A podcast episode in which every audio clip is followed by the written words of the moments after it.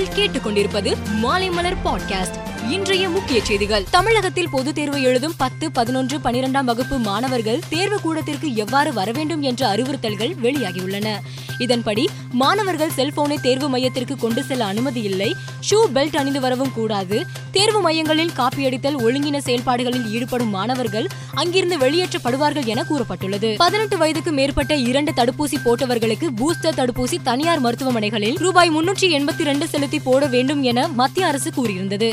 இதனால் பொதுமக்களிடம் தடுப்பூசி போடும் ஆர்வம் குறைந்து வருவதாக அமைச்சர் மா. சுப்பிரமணியன் தெரிவித்துள்ளார். மற்ற தடுப்பூசிகளை இலவசமாக மக்களுக்கு போட்டது போல பூஸ்டர் தடுப்பூசியை இலவசமாக போட மத்திய சுகாதாரத்துறைக்கு கடிதம் எழுதியுள்ளதாக கூறியுள்ளார். ஜியோமி நிறுவனத்தின் ரூபாய் ஐயாயிரத்தி ஐநூத்தி ஐம்பத்தி ஒன்று புள்ளி இருபத்தி ஏழு கோடி மதிப்பிலான சொத்துக்களை அமலாக்கத்துறையினர் முடக்கியுள்ளனர். அந்நிய செலவாணி மேலாண்மை சட்டம் ஆயிரத்தி தொள்ளாயிரத்தி தொண்ணூத்தி ஒன்பதின் கீழ் இந்த நடவடிக்கை எடுக்கப்பட்டுள்ளது.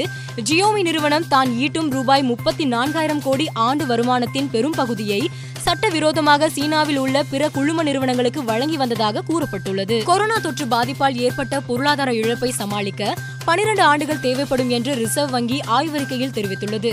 கொரோனா தொற்று காரணமாக கடந்த மூன்று ஆண்டுகளில் உற்பத்தி இழப்புகள் ரூபாய் ஐம்பத்தி ரெண்டு லட்சம் கோடிக்கு மேல் இருக்கும் என்று மதிப்பிடப்பட்டுள்ளது. எதிர்பார்த்த வளர்ச்சி விகிதம் வந்தால் இரண்டாயிரத்தி முப்பத்தி நான்கு முப்பத்தி ஐந்து நிதியாண்டில்தான் கொரோனா பாதிப்பு இழப்புகளை சமாளிக்க முடியும் என்று தெரிவிக்கப்பட்டுள்ளது. உக்ரைன் ரஷ்யா போர் இரண்டு மாதங்களுக்கு மேலாக நடைபெற்று வருகிறது. இந்நிலையில் தன்னையும் தனது குடும்பத்தினரையும் பிடிக்க ரஷ்யா படைகள் மிக அருகில் வந்தன என்று உக்ரைன் அதிபர் ஜெலன்ஸ்கி தெரிவித்துள்ளார்.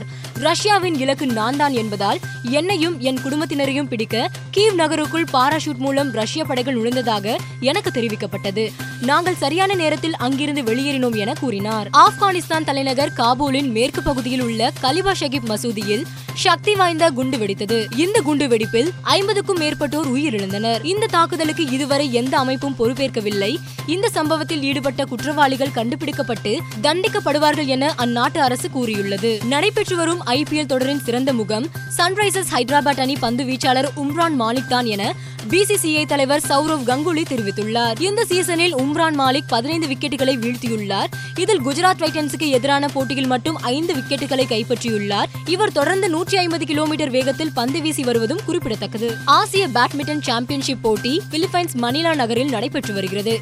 இப்போட்டியின் மகளிர் ஒற்றையர் பிரிவில் இந்திய வீராங்கனை பி வி சிந்து வெண்கல பதக்கம் வென்றார். அரையிறுதியில் ஜப்பானின் யமாகுச்சியை சந்தித்த பி வி சிந்து இருபத்தி ஒன்றுக்கு பதிமூன்று பத்தொன்பதுக்கு இருபத்தி ஒன்று பதினாறுக்கு இருபத்தி ஒன்று என்ற செட் கணக்கில் தோல்வியடைந்தார். இதன் மூலம் சிந்து வெண்கல பதக்கத்தை உறுதி செய்தார். மேலும் செய்திகளுக்கு மாலைமலர் டாட் காமை பாருங்கள்.